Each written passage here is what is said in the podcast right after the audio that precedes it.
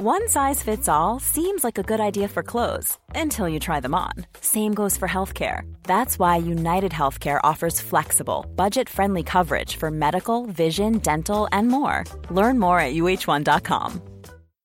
Millions of people have lost weight with personalized plans from Noom, like Evan, who can't stand salads and still lost 50 pounds. Salads, generally, for most people, are the easy button, right? For me, that wasn't an option. I never really was a salad guy. That's just not who I am. But Noom worked for me. Get your personalized plan today at Noom.com. Real Noom user compensated to provide their story. In four weeks, the typical Noom user can expect to lose one to two pounds per week. Individual results may vary. Ready to pop the question? The jewelers at BlueNile.com have got sparkle down to a science with beautiful lab grown diamonds worthy of your most brilliant moments. Their lab grown diamonds are independently graded and guaranteed identical to natural diamonds, and they're ready to ship to your door. Go to Bluenile.com and use promo code LISTEN to get $50 off your purchase of $500 or more. That's code LISTEN at Bluenile.com for $50 off. Bluenile.com code LISTEN.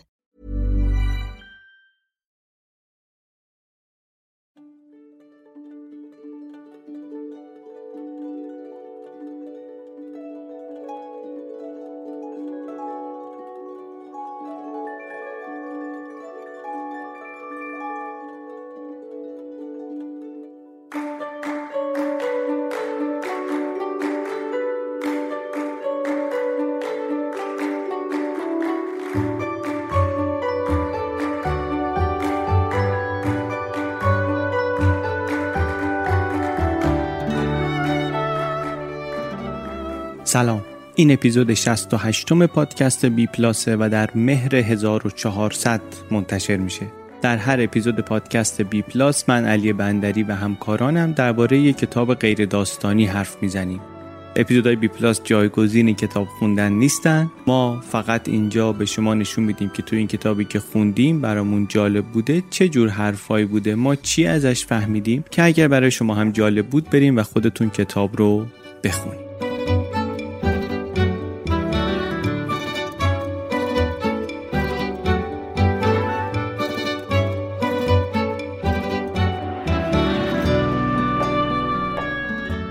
کتاب این اپیزود اسمش هست The Broken Ladder نردبان شکسته نوشته کیث پین. The Broken Ladder How Inequality Affects the Way We Think, Live and Die. کتاب خب واضحه درباره نابرابریه اسم نسخه فارسیش هم هست نردبان شکسته و نشر میلکان ترجمهش کرده و منتشرش کرده. صفحه از کجا بخریم رو در bpluspodcast.com که ببینید. اونجا لینک های خرید این کتاب نردبان شکسته هم هست. همونجا لینک های پشتیبانی هم هست. پشتیبانی کاملا اختیاری شنیدن پادکست بی پلاس همیشه رایگانه. هیچ اجباری و اصراری به پشتیبانی نیست. ولی اگر کسی خواست پشتیبان مالی پادکست بشه امکانش هست چه از ایران و چه از خارج از ایران. هم با PayPal هم با credit card. خیلی هم ما ممنونیم از کسانی که تصمیم می‌گیرن و می‌تونن و می‌خوان و میان پشتیبان مالی پادکست میشن. اپیزود 68 خلاصه کتاب The Broken Ladder. موضوع این کتاب نابرابریه. شنیدیم مثلا میگن که یک درصد جمعیت دنیا فلان قدر از همه ثروت دنیا دستشونه. بعد از این یک درصد ده درصد اولشون اینا بیشتر همه این ثروت اصلا دست اوناست. بعد تای تای تایش که می‌بینی یهو می‌بینی صد نفر پولدار اول دنیا اینا اصلا به اندازه چند صد میلیون فقیر دنیا پول دارن. اینا معمولا آمارایی که خیلی استفاده میشه برای اینکه نشونمون بدن نابرابری اقتصادی در دنیا به کجا رسیده. بعد این نابرابری اثراتی داره دیگه. هم روی آدما اثراتی داره هم روی جامعه اثراتی داره. سال 2006 یه تحقیقی کردن ببینن که چرا آدما مثلا تو هواپیما یهو قاطی می‌کنن عصبانی میشن درگیری درست میشه. هر از گاهی اتفاقی که میفته دیگه. آمدن اطلاعات میلیون ها پرواز رو بررسی کردن ببینن چه عواملی اگه باشه احتمال این اتفاق بالاتر میره. یکی از چیزهایی که دیدن این بود که وقتی که هواپیما بخش فرست کلاس داشته باشه احتمال رخ دادن این دعواها بیشتره. یعنی اگه پرواز فرست کلاس داشته باشه مخصوصا اگر مسافرهای عادی موقع سوار شدن ببینن این فرست کلاسی ها رو سر راهشون ببینن اینا چقدر راحت نشستن چقدر جاشون خوبه بعد برن خودشون سوار اون سندلی های تنگ و ترش خودشون بشن. اون موقع تو اون پرواز احتمال اینکه دعوا رخ بده درگیری بشه میره بالا. موضوع اصلی این کتاب همینه. ما یه چیزی داریم فقر یه چیز دیگه داریم نابرابریه. این کتاب بخواد درباره دومی حرف بزنه. نه اینکه فقر جدی نیست اونم هست ولی این کتاب درباره اون نیست. این کتاب درباره نابرابریه. چرا نابرابری هست و این نابرابری چه اثرهایی روی ما داره روی جامعه داره؟ نویسنده میگه که کلی کتاب و مقاله و تحقیق و اینا هست که نابرابری چرا وجود داره؟ نابرابری اقتصادی. اینا آمدن مثلا روندهای تاریخی بلند مدت رو دیدن پیشرفتهای تکنولوژی رو الگوهای تجارت جهانی رو مخارج و هزینه های دولت و سیاست های مالی دولت و سیاست های اقتصادی دولت و این کتاب ولی کتاب اقتصادی نیست. درباره اون روندهای کلان تاریخی هم نیست. موضوع کتاب نردبان شکسته اینه که نابرابری با آدما چه می‌کنه؟ یعنی چی؟ یعنی اینکه یکی دیگه پول داره روی تجربه ما از زندگی روی احساس ما از زندگی که داریم می‌کنیم چه اثری داره؟ اثر نابرابری رو بخوایم متوجه بشیم حس کنیم یک تشبیه خیلی ساده. گاهی دیدی پشت چراغ قرمز که وایمیسی مثلا شما ترمز کردی شما ماشینت ثابته بعد ماشین کناریه شروع می‌کنه ریز ریز جلو رفتن. اگه چشت به ماشین بغلی باشه ممکنه یهو احساس کنی که داری میری عقب عقب. خیلی واضح خیلی مشخص هم هست. اگر کنار دست راننده باشی ممکنه که بگی که پاتو از رو ترمز برداشتی چی شد؟ داری میری عقب داره حرکت می‌کنه. در حالی که داری حرکت نمی‌کنی. در حالی که اون ماشین کناری است که داره ریز ریز میره جلو. نابرابری همین کار رو با ما می‌کنه. اثری که رو با می‌ذاره همینقدر جدیه همینقدر واقعیه. اینطوری هم نیست که مثلا تا می‌بینیم همسایمون یه ماشین مدل بالا داره هرس بخوریم بگیم ای من چرا ماشینم مثل اون نیست؟ اینطوری سرراست حسادت نمی کنیم این احساسات سرراست و اینا مال مثلا سریال های خانواده و سریال های عبرت آموز مثلا سطح پایین و ایناست. ما معمولا پیچیده تر از اینا فکر می‌کنیم. احساس اونم پیچیده تر از اینه. ماشین همسایه رو می‌بینیم که مدلش بالاست. بعد دفعه بعد که سوار ماشین خودمون میشیم که ماشین خوبی هم بوده همیشه هم خوب کار کرده مشکلی هم باهاش نداشتیم تا حالا یهو به چشمون میاد که این داره کنه میشه. این صندلیاش رفته تو. این صداش یه خورده زیاده. این اثرها این احساسا همش تو پس زمینه ذهنمونه ها. بعد با همون ماشین با همون ماشین ما اگه توی محل دیگه باشیم یا اگه همسایه همون مدل ماشینی که خریدن پایین تر باشه ممکنه خیال کنیم که این نه تنها لگن نیست مثلا سالارم هست. ولی اگه ماشین همسایه مدلش بالاتر باشه این تو چشم ما میشه لگن. نکته در واقع اینه که احساس فقرم مثل خود فقر روی سلامتی ما و روی طول عمرمون اثر می‌ذاره. اندازه خونه همسایه این که خونه همسایه‌مون چقدر بزرگه چقدر کوچیکه این روی هورمونای استرس ما اثر می‌ذاره. ناامنی اقتصادی باعث میشه که تصمیم هایی بگیریم که اوضاعمون رو از اونی هم که هست بدتر کنه. اینا خیلی سوالای جدیه. سوالا اینه در واقع که چرا احساس فقرم مثل خود فقر روی سلامتی ما روی طول عمر ما اثر می‌گذاره؟ چرا اینکه خونه همسایه من بزرگ باشه یا کوچیک باشه روی هورمونای استرس ما اثر می‌گذاره؟ چرا وقتی که احساس ناامنی می‌کنیم از نظر اقتصادی تصمیمای بد می‌گیریم که اوضاع دوباره بدتر از اونی هم که هست میشه؟ اینا سوالای جدیه و موضوع این کتاب هم اینجور سوال هاست.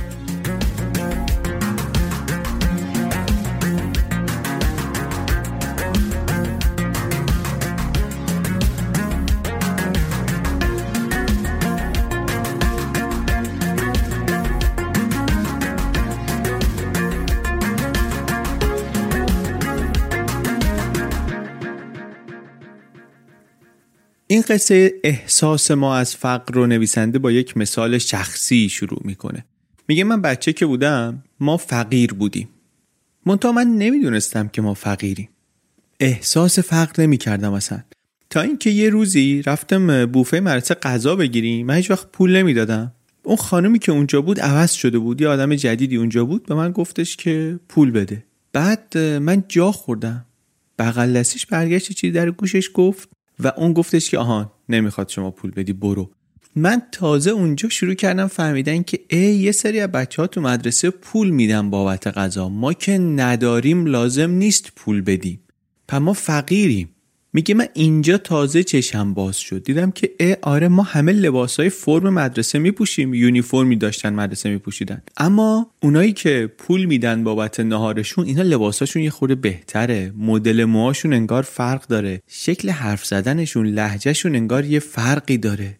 هیچی عوض نشده بود. در محیط هیچی عوض نشده بود. در منم چیزی عوض نشده بود. ولی زاویه دید من عوض شده بود. یه نردبونی الان می‌دیدم که من ته تهش بودم رو پله پایینیه بودم. الان دیگه کفش و لباس و مدل و لحجه و اینامو با بقیه مقایسه می‌کردم و حالا بدون اینکه هیچی عوض شده باشه ظرف این یک هفته من الان احساس می‌کردم که واقعا فقیرم. این مختص ایشون هم نیست. وقتی که میان مطالعات اقتصادی می‌کنن میان آدما رو بر اساس درآمدشون بر اساس ثروتشون اینا رده بندی می‌کنن. این ردبندی واقعیه. منتها یه تصوری هم ما خودمون داریم از وضعیت اقتصادی خودمون که اون ممکنه لزوما منطبق با این ردبندی واقعی نباشه. اون یه چیز دیگه است.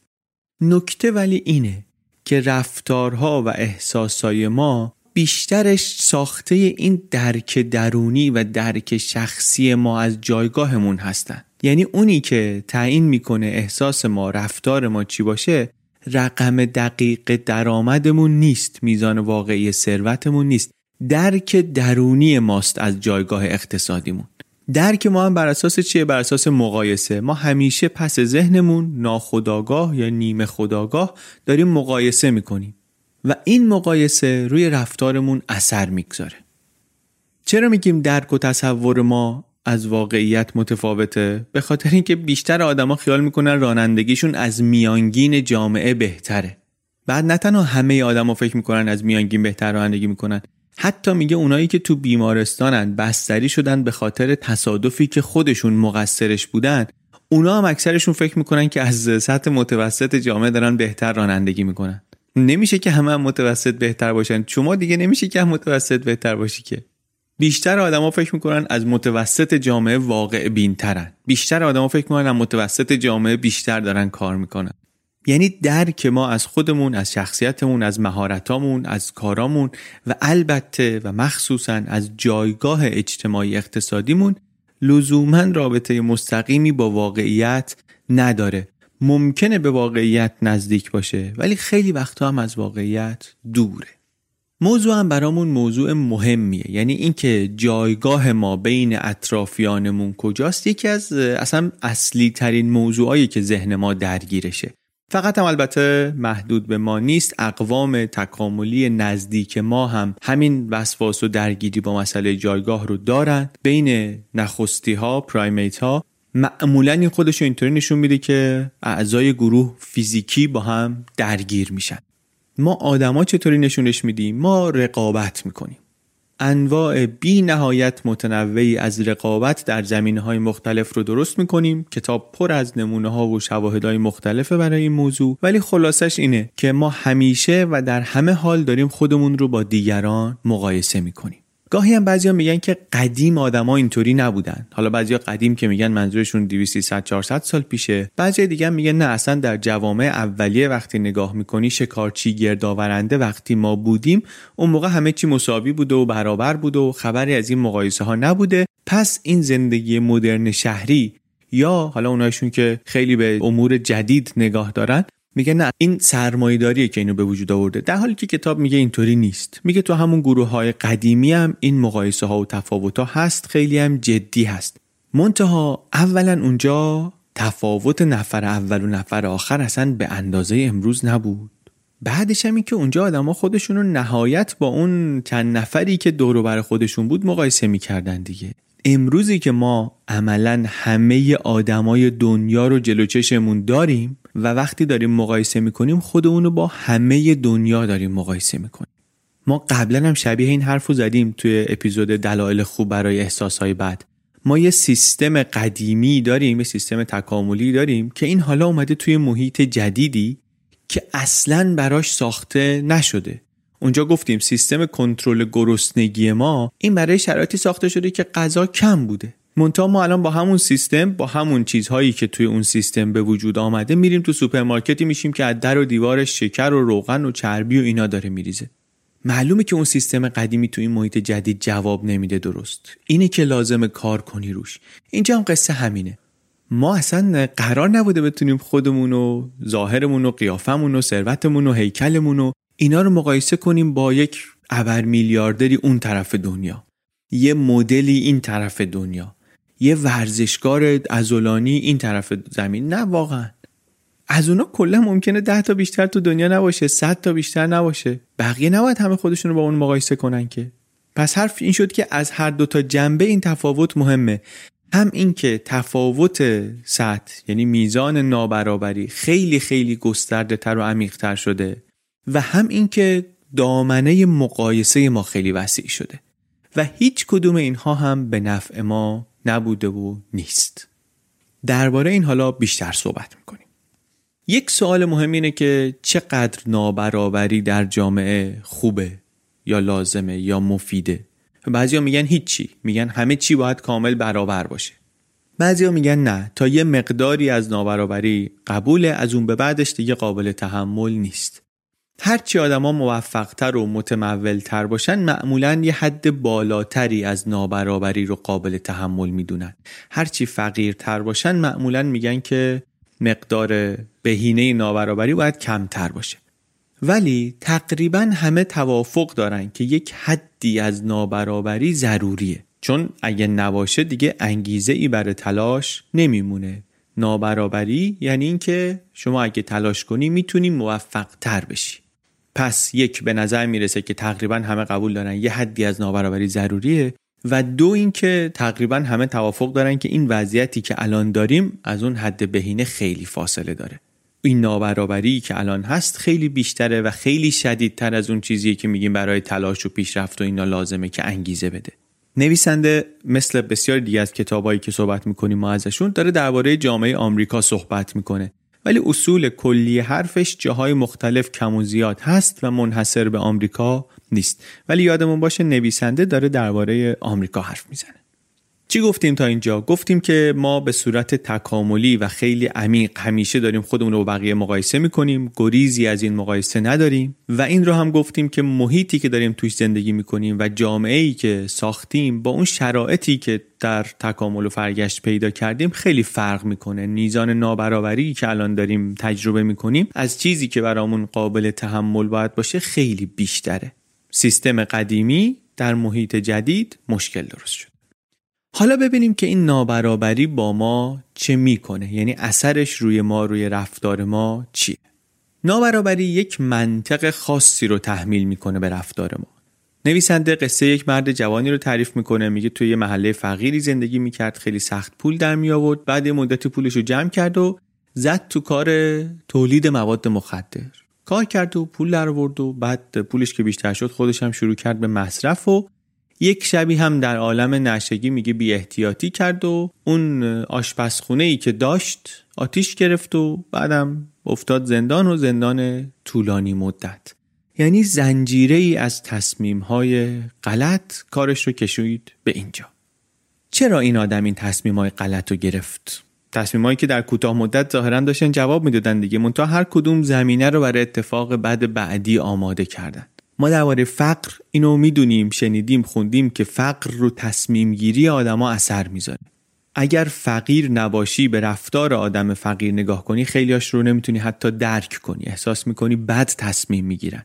ما تو کتاب آرمان شهری برای واقع گراها هم یه اشاره به این کردیم که فقر روی نوع فکر کردن رو تصمیم گرفتن آدما اثر می‌ذاره. بحث دامنهداری هم هستین که اصلا چرا مثلا بچه ای که در فقر بزرگ میشه احتمال بیشتری داره که سر از زندون در بیاره؟ بعضیا میگن چون فقیرا هوششون کمتره. بعضیا میگن چون که فرهنگ محله فقیر متفاوته. مثلا ارزش تلاش و سخت کوشی اونجا خیلی برجسته نیست. یعنی یه عده‌ای هستن که میگن یک نقص شخصیتی هست که این این تفاوت رو می‌تونه توضیح بده. نظری که کاملا با این متفاوته میگه که نه شرایط فقر یعنی چی؟ یعنی کمبود منابع. وقتی که منابع کمه اصولا فکر کردن آدم نظامش عوض میشه. نه فقط در آدم. زیستشناسا میگن همین رفتار رو خیلی از جانوران دیگه هم دارن. منابع وقتی کم باشه ریسک پذیریشون میره بالا. شما فکر کن فردا موعد پرداخت اجارت هزار تومن باید بدی ولی ده تومن بیشتر نداری. خب این ده تومن چیکار می‌کنی؟ میری مثلا یه جایی مطمئنی سرمایه گذاری عاقلانه می‌کنی که سر سال مثلا ده تومنت بشه دوازده تومن. یا اینکه همون شب اینو میری شرط بندی می‌کنی که به احتمال خیلی کمی یه جایزه بزرگی ببری که بتونی بری اجارت رو بدی. کتاب میگه اینو در جانوران دیگه هم دیدن. میگن که زنبورا رو یکی دید که اینا از دو نوع گل مختلف تغذیه می‌کنن. یه گلی هست شهدش کمه ولی گلاش زیاده یعنی تمام گلهای اون گونه همه شهد دارن. یه گل دیگه ولی هست که کمیابتره تعداد گلاش هم کمتره ولی همون گلای کمش خیلی شهد زیادی دارن. بعد میگه محققی اومد دو تا کندو انتخاب کرد می‌رفت از یکی از این کندوها شهدی رو که این زنبورا جمع کرده بودن بر می داشت یعنی زنبورا هرچی جمع می‌کردن باز می‌دیدن ذخیرهشون کمه. بعد یه زنبورایی هم علامت گذاشته بود ببینی که اینا کدوم گلو انتخاب می‌کنن. نتیجه چی بود؟ زنبورایی که کندوشون خالی بود تصمیم پر ریسکتر می‌گرفتن. یعنی ریسک دست خالی برگشتن و میخریدن. می‌رفتن سراغ اون گلایی که کمیاب بودن ولی شهدشون زیاد بود. چون می‌گفتن که آره درسته که ممکنه این گل گیرم نیاد ولی اگه گیرم بیاد خیلی می‌تونم شهد بزنم بیارم. به جای اینکه روی گزینه مطمئنتر و کمسودتر سرمایه گذاری کنن ریسک بیشتر می‌کردن برای نتیجه که امیدوار بودن بگیرن و امیدوار بودن بیشتر باشه. کتاب مثالهای دیگه هم می‌زنه. از رو مگس از آمار سن مادر شدن زنها در محله های مختلف. نتیجه نهاییش ولی همینه.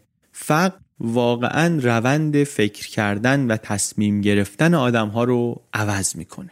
یک تأثیر خیلی مهم و بزرگش هم همین نزدیک بین کردن آدم هاست نو بایاس میده بهشون.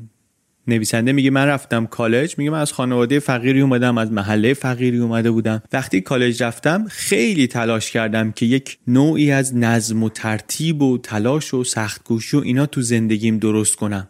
در حالی که همکلاسی های دیگه من که مثلا طبقه متوسط آمده بودن خیلی براشون عادی بود. منتها من خیلی باید کار می‌کردم تا خودم رو برسونم به اون مرحله. آخرش هم رفتم به دفتر برنامه ریزی خریدم. چون این دید رو نداشتم. یکی از نکات کتابم همینه نویسنده تجربه فقر داشته تجربه خیلی چیزا رو داشته و داره از تجربه خودش هم کمک می‌گیره. اون داستان اون پسرم که گفتیم که افتاد زندان مواد تولید می‌کرد و بعد شروع کرد مصرف و اینا و اینا اونم برادر خودش بود. این داستانهای شخصی خودش رو هم نویسنده آورده و اونم یه خورده در درست کردن این زاویه دید بهش کمک کرده. از جمله همین جایی که می‌خواد اثر فقر رو بگه. میگه من می‌دونم تو اگر بخوای از فقر خارج بشی باید برای آینده برنامه ریزی کنی. باید پول تو پس انداز کنی. باید سرمایه گذاری های کم خطر بکنی کم ریسک بکنی. منتها دقیقا همین نوع فکر کردنه که فقر ازت می‌گیره. همون چیزی رو ازت می‌گیره که خیلی بهش احتیاج داری.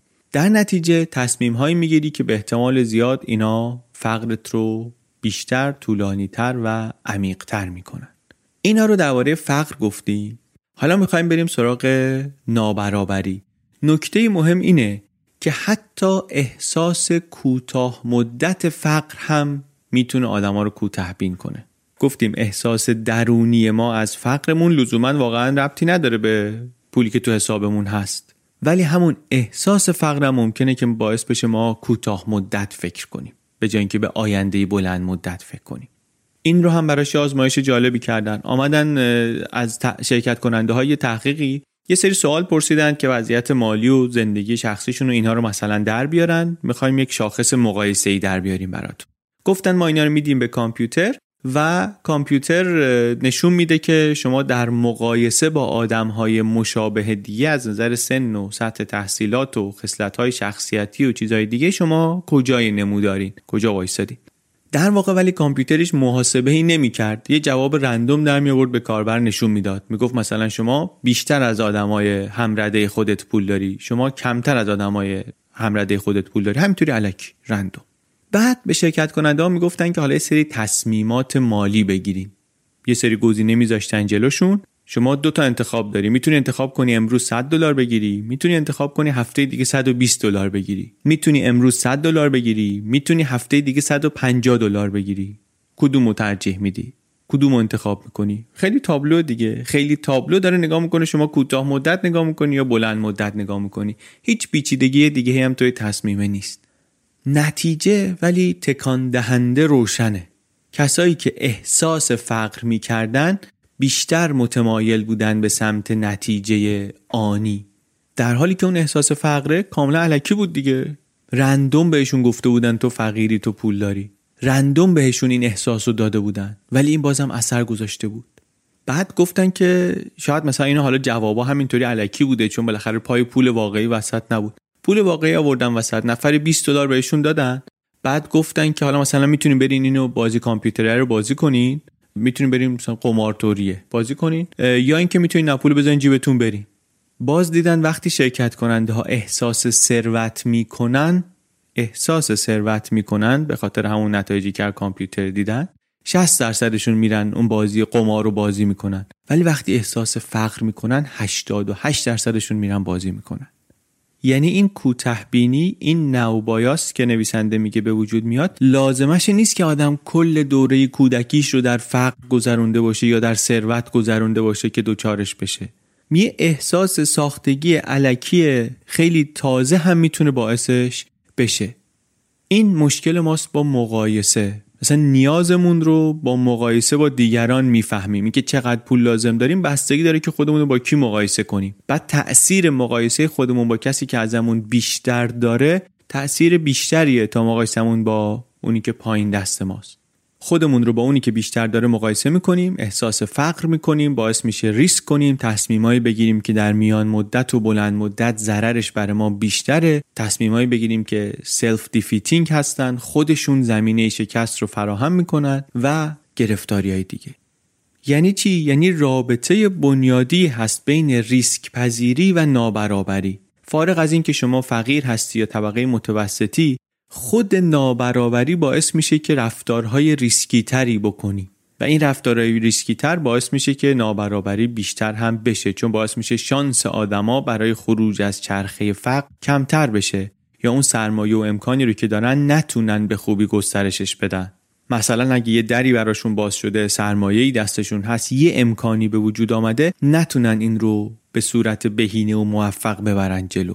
این رابطه ریسک کردن خطرپذیری خطر کردن و نابرابری و تصمیم های بعد اینم رابطه پیچیده که کتاب بازی تحقیق های جالبی رو میگه که این رابطه رو بررسی کردن. تحقیقات زیادی رو کتاب دربارشون صحبت می‌کنه. ما اینجا بیشتر نتیجه ها رو میگیم. ولی خود تحقیق هم خیلی آموزندن پیشنهاد می‌کنم که ببینینشون. برای این رابطه که واقعا رابطه عجیب غریبی هم هست چطوری اینو می‌خوای بسنجی؟ برای این آمدن یه آزمایش جالبی کردن.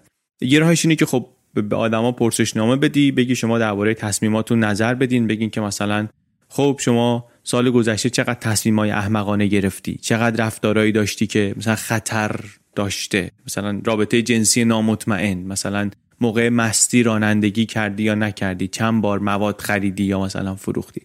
اینا رو نمیشه تو پرسشنامه پرسید دیگه. کلی مسئله اخلاقی و قانونی و اینا هست که باعث میشه نشه پرسشنامه های خوبی اینجا پر کرد. یعنی این اصلا نمی‌دونی جوابی که داری می‌گیری چقدر درسته درست نیست. واسه همینم به جای پرسشنامه آمدن از گوگل استفاده کردن. یعنی search های مردم در گوگل رو دیدن. گفتن آدمی که درگیر رفتارهای پرخطر بشه چه search ایی می‌کنه؟ گفتن ما بیایم سه تا حوزه رو انتخاب کنیم تصمیم گیری های مالی رفتارهای جنسی و استفاده از مواد مخدر و الکل و اینها. بعد ببینیم این رفتارهای پرخطر رو وقتی آدما بکنن چی میان search کنن. مثلا آدمی که میاد بلیت لاتاری search می‌کنه یا سررسید وام search می‌کنه این احتمالا داره به یه شکلی ریسکی پول خرج می‌کنه دیگه. یا یه گرفتاری یه جایی داره. یا مثلا آدمی که میاد قرص morning after search می‌کنه یا تست STD search می‌کنه این احتمالاً یک رفتار پر ریسک جنسی داشته. یا آدمی که میاد گوگل می‌کنه چطور از شر hangover مثلا خلاص بشم یا چطور تست مواد رو بپیچونم و اینا این احتمالا یه حرکتهایی اونجا کرده. آمدن میلیاردها search گوگل رو که با این عبارت ها انجام شده بود گذاشتن کنار وضع اقتصادی ایالتی که آدما داشتن توش زندگی می‌کردن. سوال هم این بود که این search ها search هایی که قراره مستقیم نشون بده که آدما چقدر رفتارهای ریسکی می‌کنن چه رابطه ای دارن با وضعیت نابرابری اون محلی که آدم داره زندگی می‌کنه. حالا پیچیدگی های آماری و اینا هم زیاد داره دیگه ما وارد اونا نمیشیم. نتیجه که گرفتن این بود که ایالت که نابرابری بالاتره آدما بیشتر خطر می‌کنن. نابرابری وقتی بالاتره آدمها بیشتر خطر می‌کنن. فرض اینه که همین رفتارهای پرخطر اینا چیزیه که باعث میشه اتفاقای ناجور تو زندگی این آدما بیشتر بیفته. بعد شاخص نابرابری ایالت های مختلف و وقتی کنار شاخص های مهم سلامتی و مشکلات اجتماعی و اینا هم می‌ذاری اونجا هم بازی تصویر واضحی داری دیگه. نابرابری میزان ریسک کردن رو رفتارهای پرخطر رو می‌تونه زیاد کنه و در مرحله بعد نتایج بد اون تصمیم های بد هم بیشتر میشن. شاخص های مهم سلامتی و مشکلات اجتماعی و اینا هم این رو نشون می‌داد. پس یه مقدار صحبت کردیم درباره اینکه نابرابری رو تصمیم ها چه اثری می‌ذاره. مسئله ولی فقط رو تصمیم ها نیست. نابرابری رو کل زندگی و حتی رو مرگ ما هم اثر می‌ذاره. مثلا اگه متوسط درآمد سالانه رو با life expectancy امید به زندگی کنار هم بذاریم باز دوباره تصویر واضحه. درآمد متوسط بیشتر رابطه خوبی داره با طول عمر. چراش هم احتمالا خیلی پیچیده نیست دیگه. کشوری که فقیرتره احتمال اینکه سیستم سلامت خوبی نداشته باشه بیشتره. احتمال اینکه خدمات پزشکی خوبی نداشته باشه بیشتره. یا از اون طرف بچه ای که در کشور فقیر به دنیا میاد احتمالش بیشتره که تغذیه خوبی نداشته باشه. سیستم بدنیش کلا ضعیفتر باشه. بعد الگو در سطح استانی و ایالتی و اینا هم باز همینه. درآمد متوسط رو که بگیری کنار این شاخص ها بذاری همین الگو تکرار میشه. ولی یه نکته جالبی تو همین نمودارا هم هست. اگه شما تفاوت بین هند و موزامبیک رو مثلا بررسی کنی می‌بینی که یک مقدار کمی تفاوت در درآمد سالانه این می‌تونه تبدیل بشه به یک تفاوت خیلی محسوسی در امید به زندگی. که وقتی که داری هند و با موزامبیک بررسی می‌کنی دوتا کشوری که از نظر سطح توسعه خیلی بالا نیستن. اگه بیای تو کشورهای توسعه یافته می‌بینی که نمودار صاف میشه. یعنی از یه جایی به بعد دیگه زیاد شدن درآمد سالانه انگار تأثیری روی امید به زندگی نداره. اگه بیای مثلا آمریکا رو درآمد متوسط سالانه آمریکا رو با یه جایی مثل بحرین که خیلی درآمدش بالاست مقایسه کنی می‌بینی که بین اینا دیگه تفاوت امید به زندگی اونقدر زیاد نیست. یعنی افزایش متوسط درآمد دیگه تأثیر زیادی روی امید به زندگی و طول عمر آدما نداره. این در سطح کشوری بود مقایسه کشوری بود. نکته جالبه اینجاست. اگه برید توی کشور اگه برید توی کشور توسعه یافته اون وقت می‌بینی که سطح نابرابری هرچی بیشتر بشه مشکلات سلامتم بیشتر میشه. یعنی چی؟ یعنی مثلا آمریکا رو وقتی ایالتاشو از نظر شاخصهای نابرابری مقایسه می‌کنی می‌بینی که هرچی نابرابری بیشتره مشکلات سلامتی طول عمر اینها هم بیشتره یعنی کشورهای توسعه یافته ای که سطح نابرابریشون زیاده مشکلات سلامتیشون هم زیاده. البته باز دوباره حواسمون به تفاوت فقر و نابرابری باشه دیگه. وقتی میگیم فقر با سلامتی رابطه داره یعنی اینکه آره جایی که فقیره آدما مثلا در اورژانس فرض کن بیشتر افتادن. ولی نابرابری یه خورده انتظاعی تره بر همین به شکل پیچیده تری هم اثر می‌گذاره روی یک چیزی که عینی می‌تونی ببینیش مثل وضعیت سلامتی. پیچیده عمل می‌کنه یعنی چی؟ یعنی در چند مرحله عمل می‌کنه. جایی که نابرابری بیشتره آدما کارهای پرخطر بیشتر می‌کنن. مصرف الکل مصرف مواد مخدر کارهای ریسکی اینطوری بالاتر میره. اینا رو هم انباشته میشه. بعد اثرش رو کجا نشون میده؟ تو شاخص های سلامت در طول عمر در مشکلات سلامتی. یا باز یه جنبه دیگه تاثیر نابرابری توی استرسه. استرس اینجا وارد جزئیاتش نمیشیم. تقریبا همه سیستم های بدن رو تحت تاثیر قرار میده. همه سیستم های بدن. استرس ربطش به نابرابری چیه؟ یه مطالعات و آزمایش خیلی جالبی آقای رابرت ساپولسکی داشت می‌کرد چند دهه. اینو جاهای دیگه دربارهش صحبت می‌کنیم توی بلاگ و اینا. رو چی مطالعه می‌کرد؟ روی اینکه جایگاه یک بابون در سلسله مراتب اجتماعیش چه ارتباطی داره با میزان استرسش. و رابطه هم خیلی روشن بود. بابون رد پایین سطح استرسش بالاتر بود. سطح استرس بالا یعنی مشکلات سلامتی. سلسله مراتب هم چیز آشنایی برای ما. ما در هر جامعه انسانی سلسله مراتب داریم. در هر کاری در هر هیتهی در هر شغلی همه جا سلسله مراتب هست. بعد کارهای استرسدا بروز جسمی پیدا می‌کنن. نشانه های فشار بعضی وقتها مشهود میشه توش. و اتفاقا آزمایشان نشون داده که در اونایی که رده پایین هستن هم شدت این آثار بیشتره هم ماندگاریشون بیشتره. اینا نتایج سلسله مراتب راه حل شبکه نیست که سلسله مراتب رو بگیم حذف می‌کنیم. سلسله مراتب مسئله خیلی پیچیده یه راه حلای ساده براش دادن. یه خور خارج از کتاب دارم صحبت می‌کنم. راه حلای ساده براش دادن تجربه های انسانی خیلی وحشتناکی داشته دیگه. دیدیم نمونه هاشو توی قرن بیستم. برگردیم به کتاب. میگه که سلسله مراتب رو نمی‌تونی با یه فرمول ساده مسئلهش رو حل کنی. اصلا بعضیا میگن ناگزیر سلسله مراتب. بالاخره در هر کاری یک عده‌ای بهتر از بقیه عمل می‌کنن و همین باعث میشه سلسله مراتب درست بشه و وقتی درست بشه اون مسائل استرس همراهش میاد. سوال اینه که نابرابری چقدر قابل تحمله؟ برگردیم دوباره به حرفی که اول اپیزود زدیم. چیزی که واضحه چیزی که می‌بینیم و می‌دونیم و تقریبا همه اتفاق نظر دارن اینه که این چیزی که امروز در جوامع توسعه یافته هست این حد نابرابری شرایط مطلوبی نیست. خیلی زیاده. زیاد بودنش هم یه سری از عواقبش رو صحبت کردیم. حالا چند تا دیگهش رو هم می‌خوایم بگیم.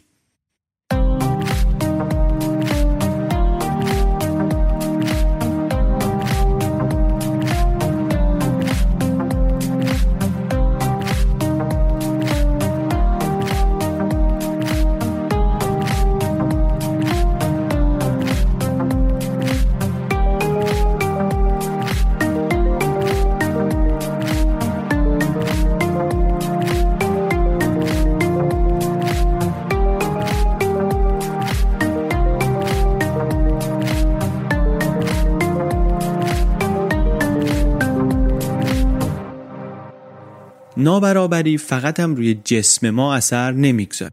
رو سیستم فکریمون هم اثر می‌ذاره. در شرایط نابرابری خرافات تئوری های توطعه اینجور چیزها هم بیشتر میشن. الگوهای فکری غلط هم بیشتر میشن. این هم کتاب دربارش حرفای جالبی داره. میگه چند وقت پیش یه خبر اومده بود یه نفر 28 هزار دلار پول داده یه ساندویچ پنیر بخره که روی نونش چهره مریم مقدس رو می‌شد دید.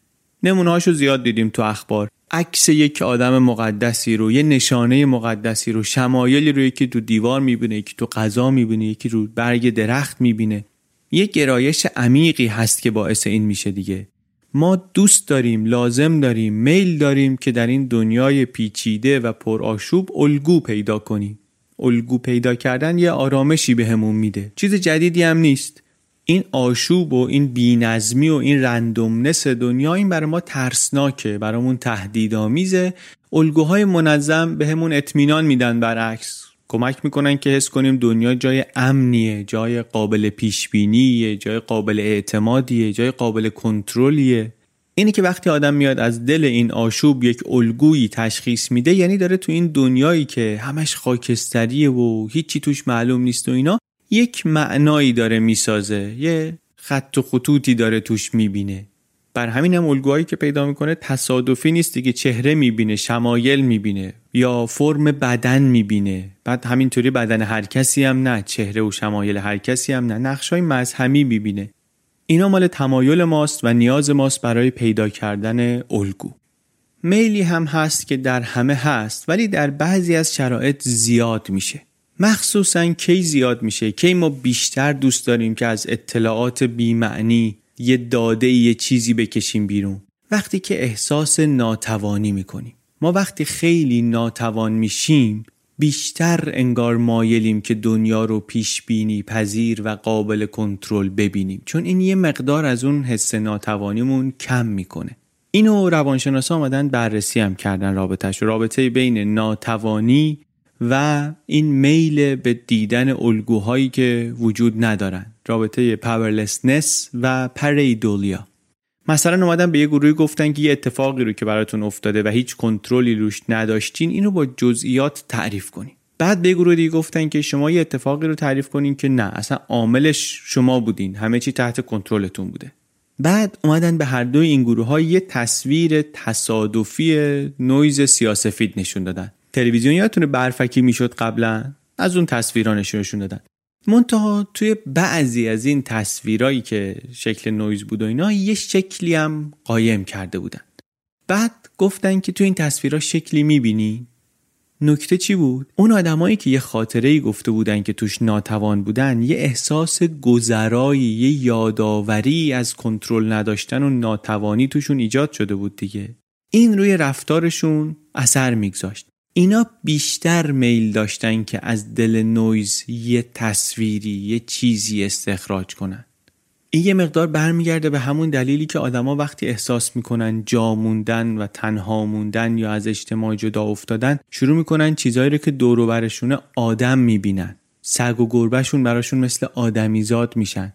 ارواح براشون واقعی میشن. اینا ممکنه بعضیش موارد خیلی شدیدی باشه ولی نمونه های شایعتر و معمولترش رو هم دیدیم که آدم شروع می‌کنه به داستان بافتن درباره همین دنیای اطرافش. مخصوصا و مؤثرتر و متاسفانه یکی از آشناتر و فراگیرترین انواعش هم همین روایت هایی که ظاهرا خیلی خوب چفت و بستش جور میشه با همین چیزهایی که از دنیا می‌دونیم ولی هیچ راهی برای بررسی و تحلیلشون وجود نداره و احتمال واقع بودنشون هم خیلی کمه. همین تئوری های توطئه‌ای همینایی که تو کتاب میگه بررسی کردن 1200 نفر پرسیدن درباره باورهاشون اعتقاداتشون.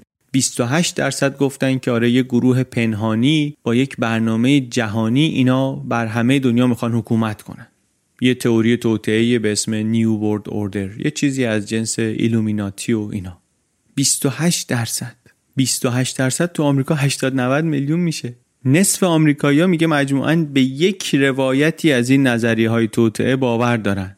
نظریه توطعه عوض میشه. میاد میره یه روز فراماسونری یه روز ایلومیناتی یه روز خانواده فلان یه روز سازمان مرموز بهمدانه. خودش عوض میشه. ولی آدما باورشون بهش انگار از بین نمیره.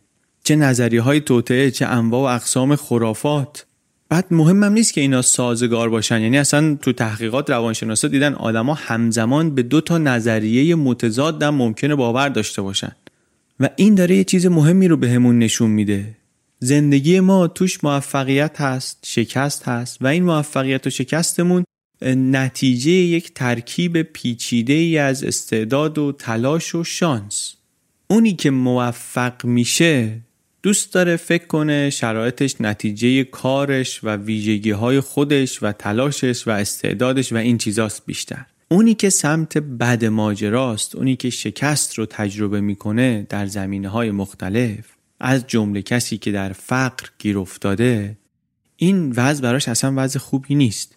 برای همین عمیقا باور می‌کنه که جهان جای پرآشوبیه جهان جای بینظمیه و این باورهای خرافی این نظریه های توطعه در این شرایط میان به کمکش. بهش یه مقدار آرامش میدن که آره درسته که سیستم به نفع من کار نمی‌کنه ولی یه سیستمی هست.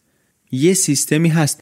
این احساس ناتوانی و ناامنی رابطه مستقیم داره با شدت باورهای خرافی. این هم اومدن تو آمریکا بررسی کردن. رفتن اون ایالت هایی که آدما سختی های کمتری دارن. مرگ و میر نوزاد کمتره. مرگ های ناشی از سرطان و بیماری عفونی و جرائم خشن و رویدادهای طبیعی و اینها کمتره. اینا رو همه رو جمع کردن. در یک چیزی به عنوان شاخص رنج. یعنی چیزهایی که دست خود آدم نیست لزوما. و بعد اینو گذاشتن کنار آمار باورای مذهبی مردم. و رابطه روشن بود.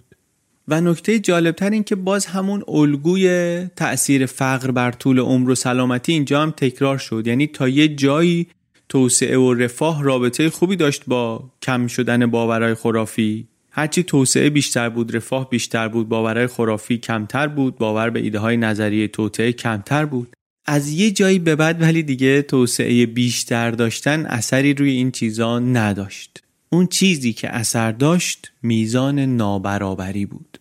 نابرابری فرقش با فقر چی بود؟ این بود که تو ذهن آدم اتفاق میفته فارق از میزان مطلق ثروت و رفاهه و اتفاقا به دلیل همین ماهیت درونیش میشه محرک باورهای خرافی و غیر منطقی اون وقت میشه که در جامعه آمریکا که جزء جوامع ثروتمنده نابرابری خیلی شدیده. این باورها و نظریه های خرافی هم اونجا خیلی طرفدار داره. اینا چند تا جنبه مختلف بود از اثرات نابرابری و دلایل اثرگذاری نابرابری. کتاب میاد چند تا هیته دیگر رو هم بررسی می‌کنه. مثل اینکه نابرابری چطوری رو دیدگاه های سیاسی ما اثر می‌ذاره. اینکه نابرابری چطور باعث میشه آدما نتونن با هم ارتباط برقرار کنن. شکاف های نژادی و شکاف های گروهی رو چطور زیاد می‌کنه. اینها رو هم کتاب میاد میگه و اونها هم بسیار خوندنی و به فکر فرو برنده هستن. اما حالا ما اینا رو گفتیم. اثرات نابرابری رو گفتیم. جوانب مختلفش رو گفتیم. یه مقدارم باید صحبت کنیم که با این بالاخره چه باید کرد. با نابرابری چه کار باید بکنیم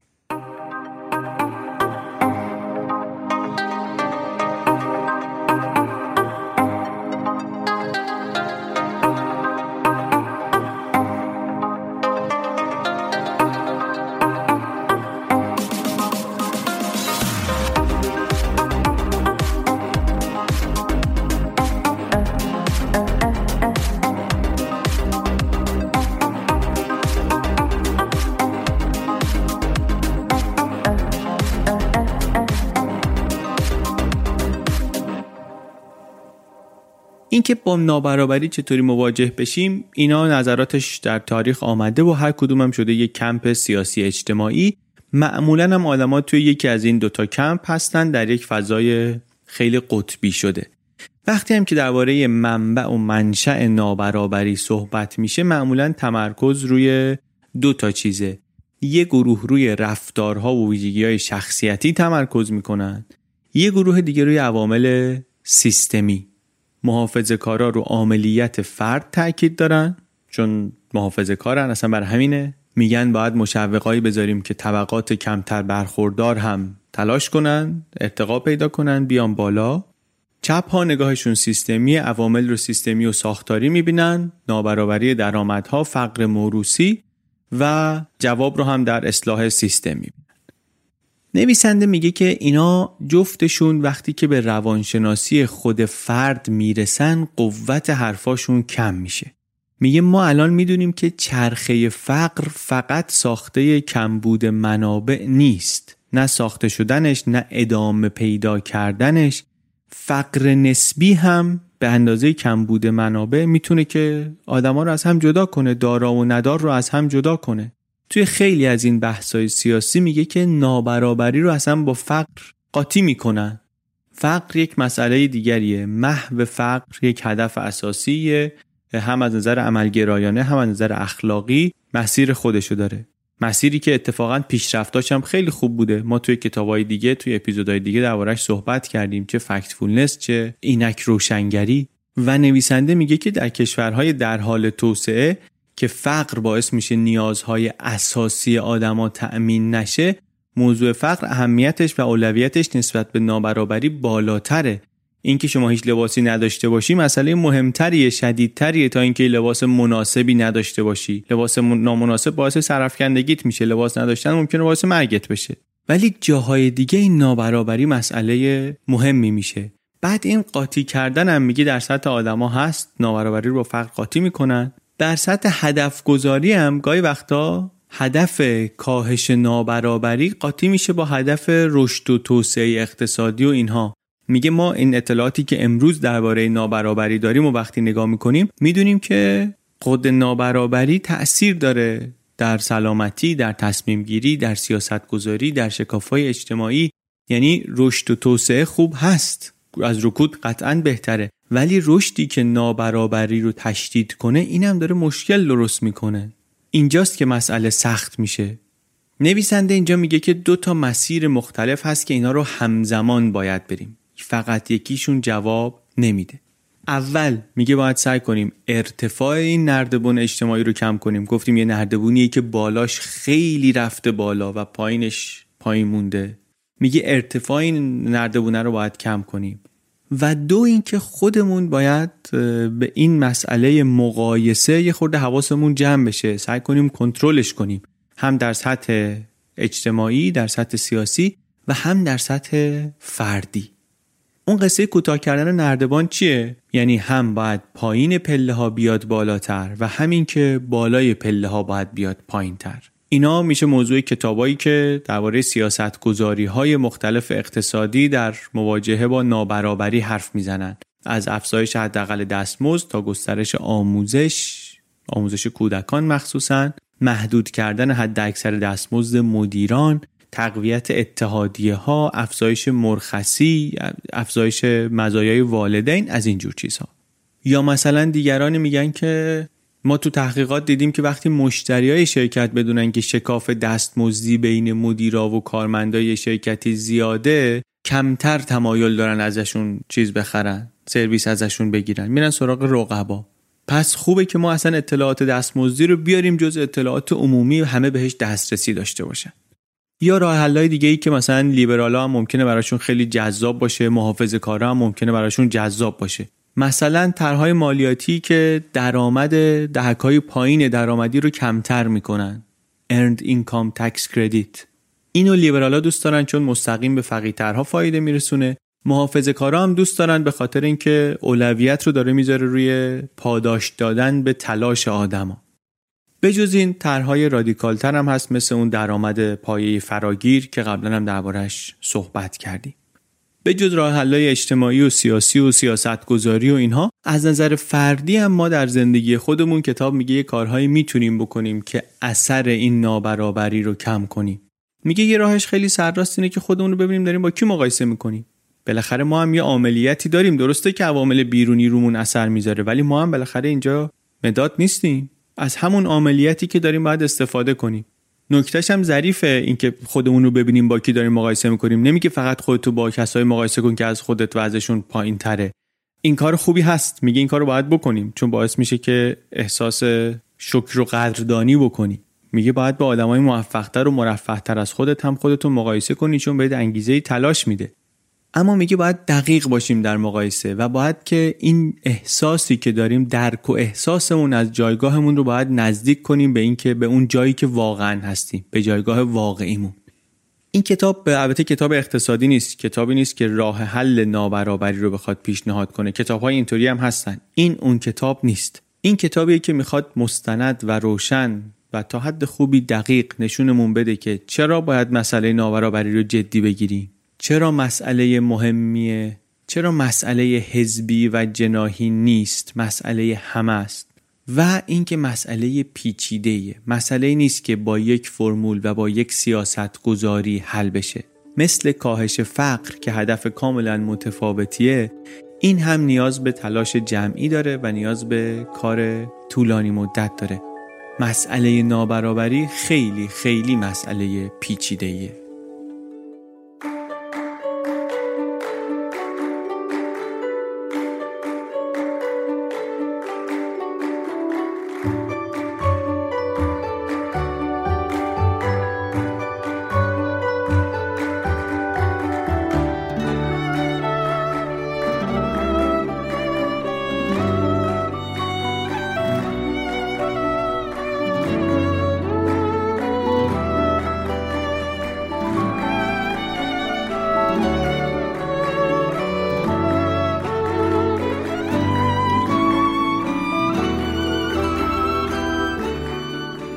چیزی که شنیدین اپیزود 68 م پادکست بی پلاس بود.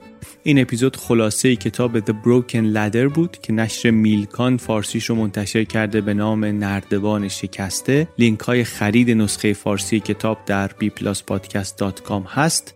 در صفحه از کجا بخریم. کلا همه کتابایی رو که تو بی پلاس ما ازشون صحبت می‌کنیم اگر نسخه فارسی داشته باشه و توی بازار ایران موجود باشه تو صفحه از کجا بخریم یا لینک کتاب فروشی الکترونیکش هست یا لینک اونجایی که می‌تونید کتاب و سفارش بدین هست یا شماره تلفن جاهایی که می‌تونید تلفنی سفارش بدین هست خلاصه اونجا راهنما هست برای کسایی که می‌خوان این کتاب ها رو بخرن. این اپیزود رو هم من علی بندری به کمک عباس سیدین و امید صدیق فرد درست کردیم. موسیقیش هم کار پیمان عرب زاده است. از شما که بی پلاس رو به بقیه معرفی می‌کنید. خیلی ممنونیم از پشتیبانیتون از گوش دادنتون از اینکه تو یوتیوب آمدید به ما اضافه شدید اونجا دارید دنبال ما میایین ما اونجا داریم کنجکاوی رو ادامه میدیم.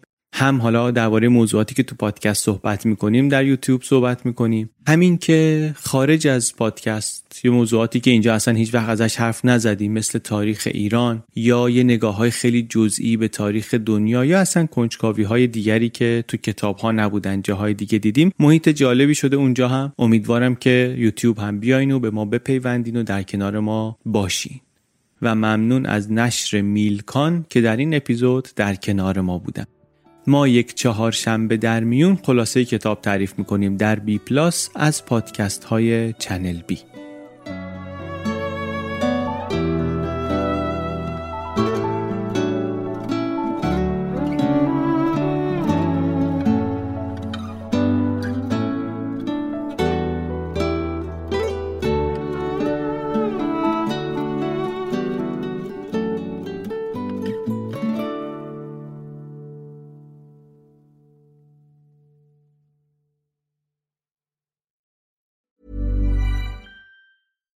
Deserves the best, and there's no better place to shop for Mother's Day than Whole Foods Market. They're your destination for unbeatable savings, from premium gifts to show-stopping flowers and irresistible desserts. Start by saving 33% with Prime on all body care and candles. Then get a 15-stem bunch of tulips for just $9.99 each with Prime. Round out Mom's menu with festive rosé, irresistible berry chantilly cake, and more special treats. Come celebrate Mother's Day at Whole Foods Market. Planning for your next trip? Elevate your travel style with Quince. Quince has all the jet setting essentials you'll want for your next getaway, like European linen, premium luggage options, buttery soft Italian leather bags, and so much more. And it's all priced at 50 to 80% less than similar brands. Plus, Quince only works with factories that use safe and ethical manufacturing practices. Pack your bags with high-quality essentials you'll be wearing for vacations to come with Quince. Go to quince.com slash trip for free shipping and 365-day returns.